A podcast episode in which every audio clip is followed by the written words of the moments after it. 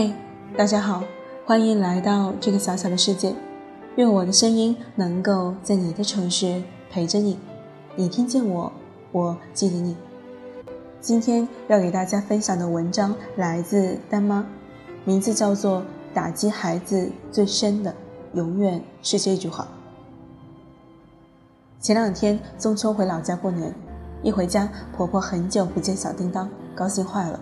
忙叫来她的几个好姐妹来家里玩，很巧，她其中两个姐妹也各有两个孙子，而且来个小朋友和叮当差不多大。三个小伙伴一到屋子老人家，一碰头，闹闹哄哄的就开始了各种对比。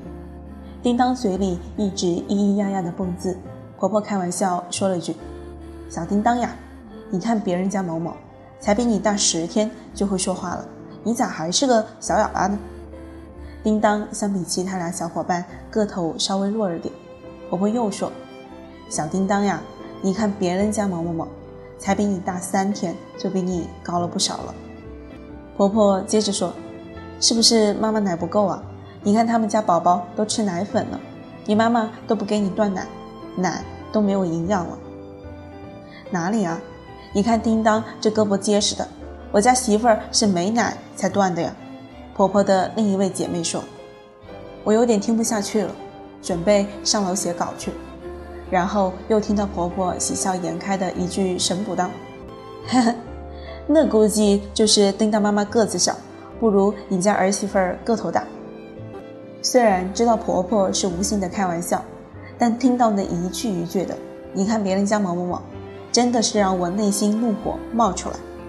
但我很快镇定下来，笑着去抱小叮当，故作委屈地说：“小叮当，奶奶老是拿你的不足去比别人的优点，你听了是不是很伤心啊？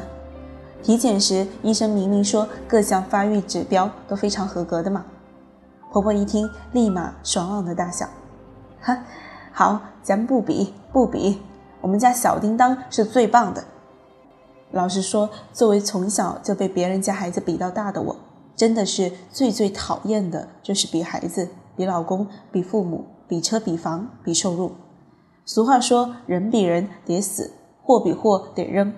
这本来好好的孩子，好好的日子，非要去和别人比，简直是自找不痛快。说说我亲妈吧，从小到大，她就爱把我们和别人各种比较。我们兄妹三儿封她为比神。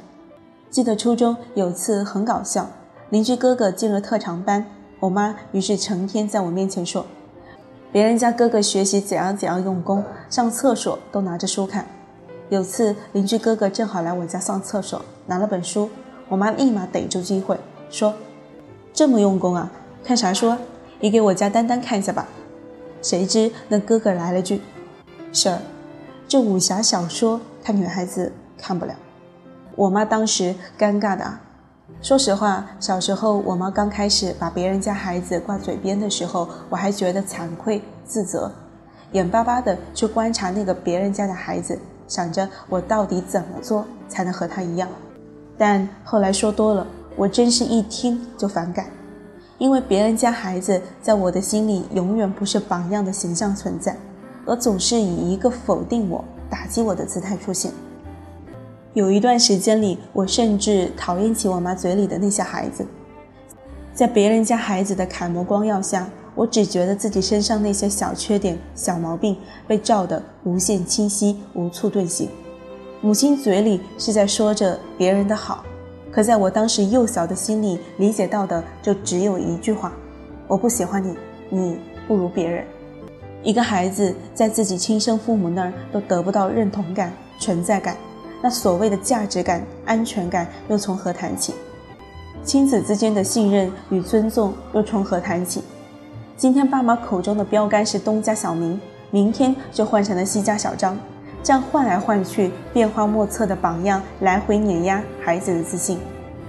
这让我们似乎感到自己永远都不能令父母满意，一种自卑与无力就这样由心而生。知乎上有人问道。如何看待父母爱提别人家孩子？其中点赞最多的一个答案是：因为和逼自己比起来，逼孩子容易多了。确实，当我们总觉得别人家孩子好时，却忽略了别人家孩子是出自别人家父母。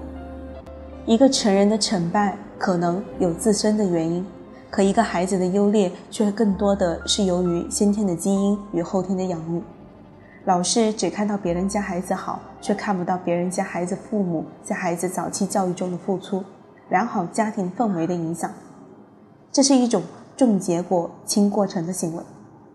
以为替别人家孩子有多好，就可以刺激孩子改变，其实是一种推卸责任、教子无方的表现。这只能说明我们对孩子为何不能变好一无所知。本来，当孩子出现问题时，父母应该与孩子具体问题具体分析，有针对性的去帮助孩子改变，鼓励孩子改变。可你啥也没做。以为随口一句别人家孩子就能让孩子有样学样的改变，你觉得这可能吗？你老婆说别人家老公怎么样怎么样，你老公说别人家孩子怎么样怎么样时，你是什么心情呢？你因此就变得和别人家一样了吗？你都不爱被比较，凭什么这样去对孩子呢？而过度的攀比，除了毁掉孩子的自信之外，更可怕的是毁掉孩子的合作能力、幸福感。还有格局。尹建莉曾说过：“童年的任务不是向外延展，而是向内积累。”当我们用别人家孩子将孩子的注意力转移到比较这件事上来，孩子自我成长的力量就会逐渐分散，竞争和不被父母认可的焦虑感开始消耗孩子的精力，一个内心脆弱的孩子就这样诞生了。一个孩子在攀比中，一开始是不满意自己，接着就是敌视他人。在比和争中，孩子学会了防范，学会了争强好胜，学会了打小报告。父母病态的攀比，令赢过别人的竞争感成了孩子人生中最高的渴求。这种对赢得的渴求，超过了他们对爱、对融入的需求。他们永远惴惴不安，内在的和谐已经遭到了破坏。周遭的每一个人都可以成为他比较竞争的对象，他如何习得合作与分享？别人有的东西，我通通都要有。在比较中迷失自己的孩子，满脑的焦虑与虚荣，他们的幸福感从何而来？一个童年总生活在患得患失、斤斤计较之中的孩子，他的大格局又从何而来？而是来自更高层面的独立思考能力、心理承受能力以及克服困难的勇气与毅力。打铁还需自身硬。一个孩子若从小健康开朗、双商健全、自信平和，即使他从未听说过竞争，在未来的人生中又会有什么样的比较会把他彻底打败？我们可以给孩子建立榜样，可以引导孩子去与他人比较，但我们需要更加谨慎。用更加尊重、客观的方式。一、选择与孩子年龄、能力各方面条件相近的孩子。如果榜样和自己相差太大，目标定得过高，只会给孩子带来挫折感，不可能让孩子产生模仿的愿望的。二、明确值得模仿的具体行为，别老说别人怎么成功，而是应该多告诉孩子对方是具体做了什么成功的。并且不要盲目神化别人家孩子，也要让孩子了解对方在成功过程中也曾失败、想放弃的。三、客观比较自家孩子与别人家孩子，在提出别人家孩子优点的同时，也告诉孩子，你也有你独特的、值得别人学习的优点。四、比起让孩子从父母口中被动地听到别人家孩子的存在。不如自然为孩子设计多与别人家孩子接触的机会，让别人家孩子的那些好行为多次自然展现在孩子面前，耳濡目染，形成清楚明确的记忆。五，当孩子有了任何进步，请不遗余力、毫不吝啬地表扬孩子，具体的指出孩子的哪个行为做得好，你的肯定永远是孩子进步的动力。六。比起孩子，最应该去寻找榜样的，应该是我们自己。身教重于言传，比起别人家孩子，你永远是孩子最真实、最亲密的楷模。总之，别人家孩子这种打击孩子的话，请别再挂在嘴边了。我们应该做的是帮助孩子看到自己，成为自己。你眼里没有孩子，孩子眼里便也没了自己。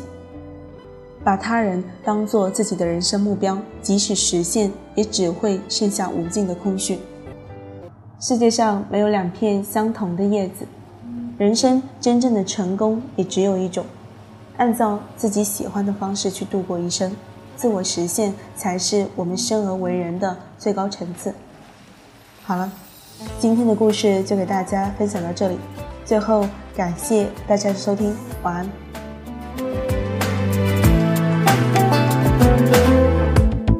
我在沙滩画个圆圈，属于我俩安逸世界，不用和别人连线。我不管你来自深渊。也不在乎身上鳞片，爱情能超越一切。在我身边，所有蜚语流言完全视而不见。请不要匆匆一面，一转身就沉入海平线。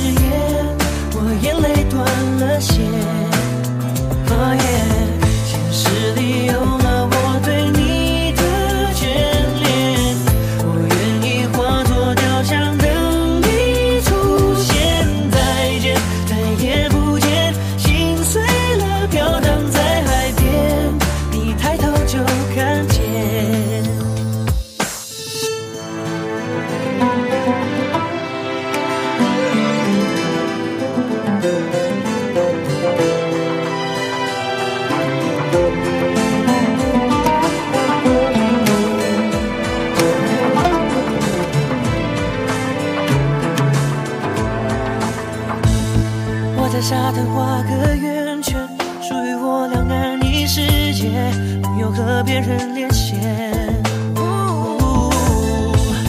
我不管你来自深渊，也不在乎身上鳞片，爱情能超越一切。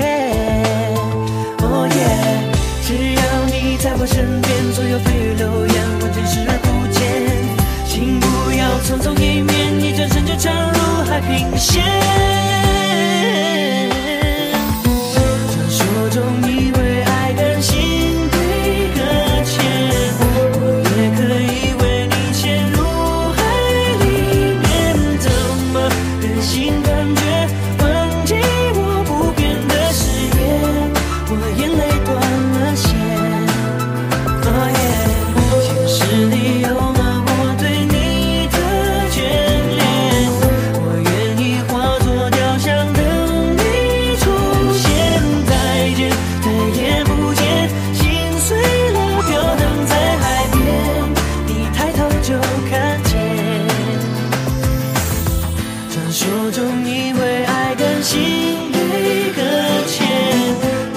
可以为你潜入